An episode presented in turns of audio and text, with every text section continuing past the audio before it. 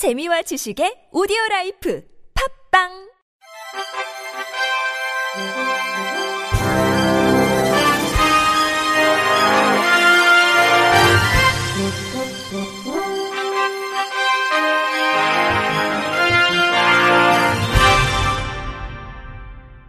청취자 여러분 안녕하십니까? 10월 7일 금요일 KBRC에서 전해드리는 생활 뉴스입니다. 한국철도시설공단은 지난 1974년 서울 수원 간 수도권 전철 1호선 개통 이후 40여 년간 사용한 전철 전원 설비를 개량하는 공사를 지난달 시작했다고 6일 밝혔습니다.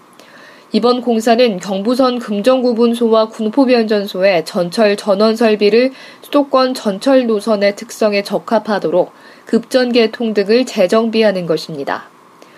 개량된 설비는 기존 시설에 비해 설치 면적이 적어 건물 내에 시공할 수 있다는 장점이 있으며 소음이 적고 밀폐된 공간에 전기 설비가 들어서 장애 예방과 유지 보수에 용이합니다.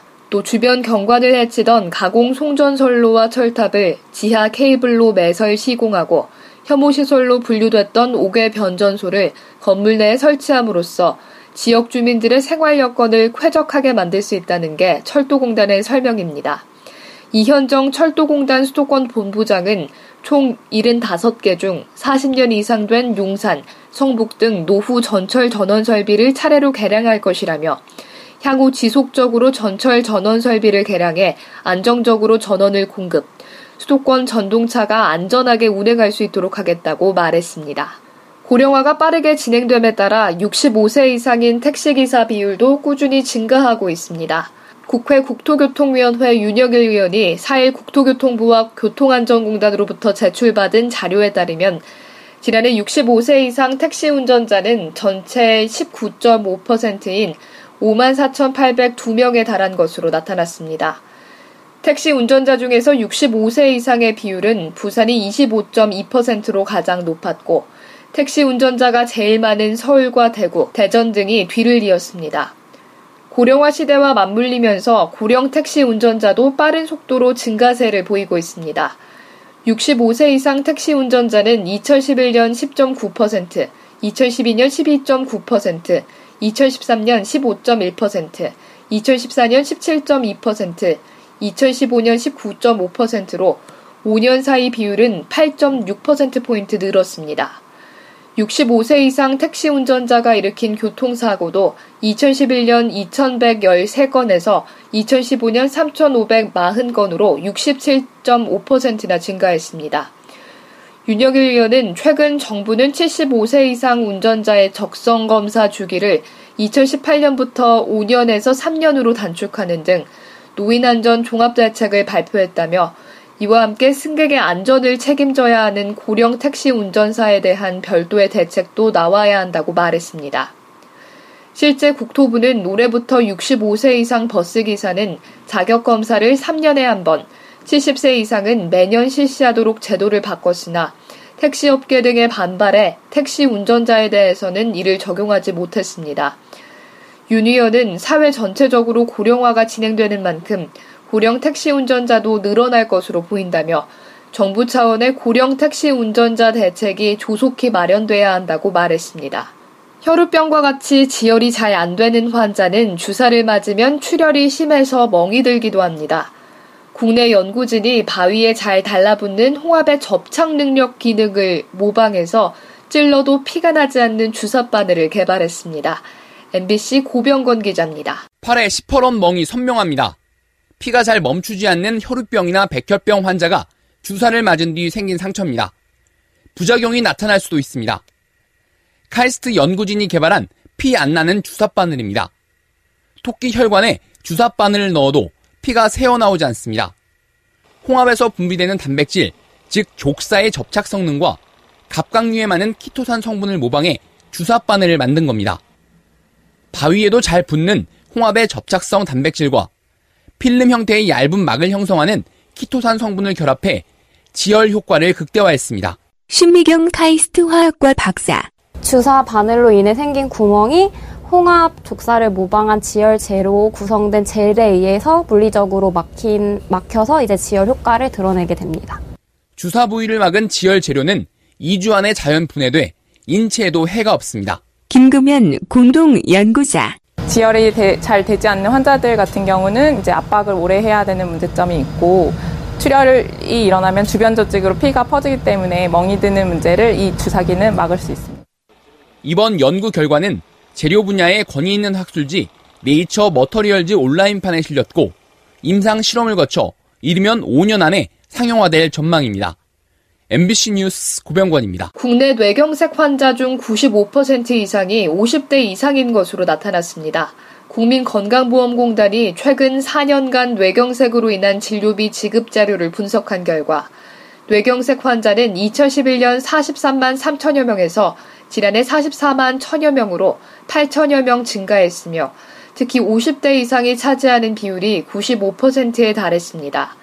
전체 환자의 약 54%가 남성이었으며 최근 4년간 남성 환자는 늘어난 반면 여성 환자는 줄어든 것으로 나타났습니다. 뇌경색은 뇌에 있는 혈관이 막혀 해당 부위의 뇌의 일부가 죽게 되는 것으로 혈관이 막힌 뇌 조직의 크기나 발생 위치에 따라 증상의 정도가 달라집니다. 보통 편측마비나 안면마비, 감각 이상, 발음이 어눌해지는 현상 등이 나타납니다. 갑자기 표정이 잘 지어지지 않는다거나 웃을 때 한쪽 입꼬리만 올라가는 경우에 뇌경색을 의심할 수 있습니다. 길을 걷다 다리에 힘이 풀려 절뚝거리거나 들고 있는 물건을 의도하지 않았는데도 떨어뜨리는 경우도 뇌경색 전조 증상일 수 있습니다. 뇌경색의 급성기에는 증상이 더 심각하게 진행될 가능성이 있으므로 의심 증상이 나타나면 즉시 병원에 내원하는 것이 좋습니다. 만일 뇌경색의 증상 발생 후 3시간 이내에 병원에 도착한다면 혈전 용해수를 받을 수 있습니다. 이는 뇌혈관을 막고 있는 혈전을 약물로 녹여서 막힌 혈관 부위를 뇌조직 괴사가 더 이상 진행되지 않도록 도와줍니다. 혈전 용해술 등 다양한 약물 치료를 제때 받으면 뇌조직의 괴사를 줄여 증상 호전이나 후유증을 최소화할 수 있습니다. 국내 연구진이 가공식품으로 적합한 쌀 품종 개발에 노력하고 있습니다. 이를 통해 남아도는 쌀의 소비를 늘리고 농가 소득 증대도 기대됩니다. YTN 김학무 기자의 보도입니다. 누렇게 익은 벼 수확이 한창입니다. 수확한 벼는 농촌진흥청이 개발한 다산과 안다 품종. 밥으로 먹는 쌀과 달리 단백질 함량이 낮고 전분 함량이 많아 발효가 잘 되는 쌀입니다. 이 업체는 지난해부터 이 쌀로 술을 만듭니다. 밥을 지어 발효시킨 뒤 증류해서 맑은 술을 빚는데 품질이 더 좋아졌습니다. 박춘성 주류 생산업체 관계자. 기능성 쌀을 사용하면서 발효가 잘 되고 술맛도 좋아서 저희가 그 계약 재배 그 계획도 좀 더 확충해서 할 시행을 할 예정에 있습니다. 이 업체와 계약 재배하는 농민도 소득이 더 나아져 만족해합니다. 한윤석 경기도 여주시 하나만 농사가 잘 돼가지고 플러스가 되면은 받아주질 않아요. 그렇지만은 이 기능성 쌀은 재배하고 나면은 완전히 다 회사에서 가져가니까 좋지요 농가 입장에서는. 이 빵집은 밀가루가 아닌 쌀로 빵을 만듭니다. 역시 가공식품용으로 개발한 삼광배로 만드는데 맛이 좋아 매출이 크게 늘고 있습니다. 이처럼 쌀을 밥이 아닌 가공식품으로 소비하는 사례가 늘고 있습니다. 오세관 농촌진흥청 농업연구관. 근데 가공용 쌀은 가공 용도로만 사용하기 때문에 전량 우리가 소비가 가능하고 그런 측면에서 가공용 쌀을 우리가 품종을 많이 만들고 있고 우리가 산업체에서 많이 활용을 해주셔야 국산쌀 소비에 기대, 기여를 할 수 있다고 생각합니다. 농촌진흥청은 현재 10% 미만인 가공식품용 쌀의 재배 면적을 적극적으로 늘리면 현안으로 떠오른 쌀 문제 해결에 도움이 될 것으로 보고 있습니다. YTN 김학무입니다. 끝으로 날씨입니다. 남해상에서 다가오는 비구름의 영향으로 전남 남해안과 제주부터 비가 내리기 시작했습니다. 밤부터는 남부지방과 충청, 강원도 등 전국 대부분 지역으로 비가 확대되겠습니다. 기상청은 북태평양 고기압의 가장자리를 따라 많은 수증기가 유입되면서 강한 비구름이 발달한 것으로 내다봤습니다.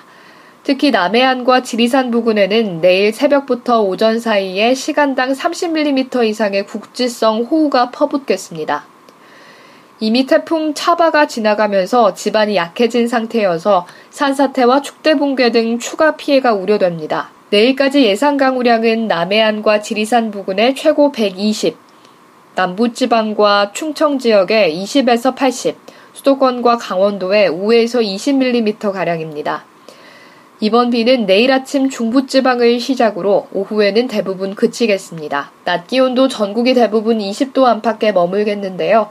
다음 주에도 아침 저녁으로 쌀쌀하고 낮에도 비교적 선선한 가을 날씨가 예상됩니다. 이상으로 10월 7일 금요일 생활 뉴스를 마칩니다. 지금까지 제작의 이창현, 진행의 유정진이었습니다. 곧이어 나폰수 시즌2 보톡스가 방송됩니다. 고맙습니다. KBIC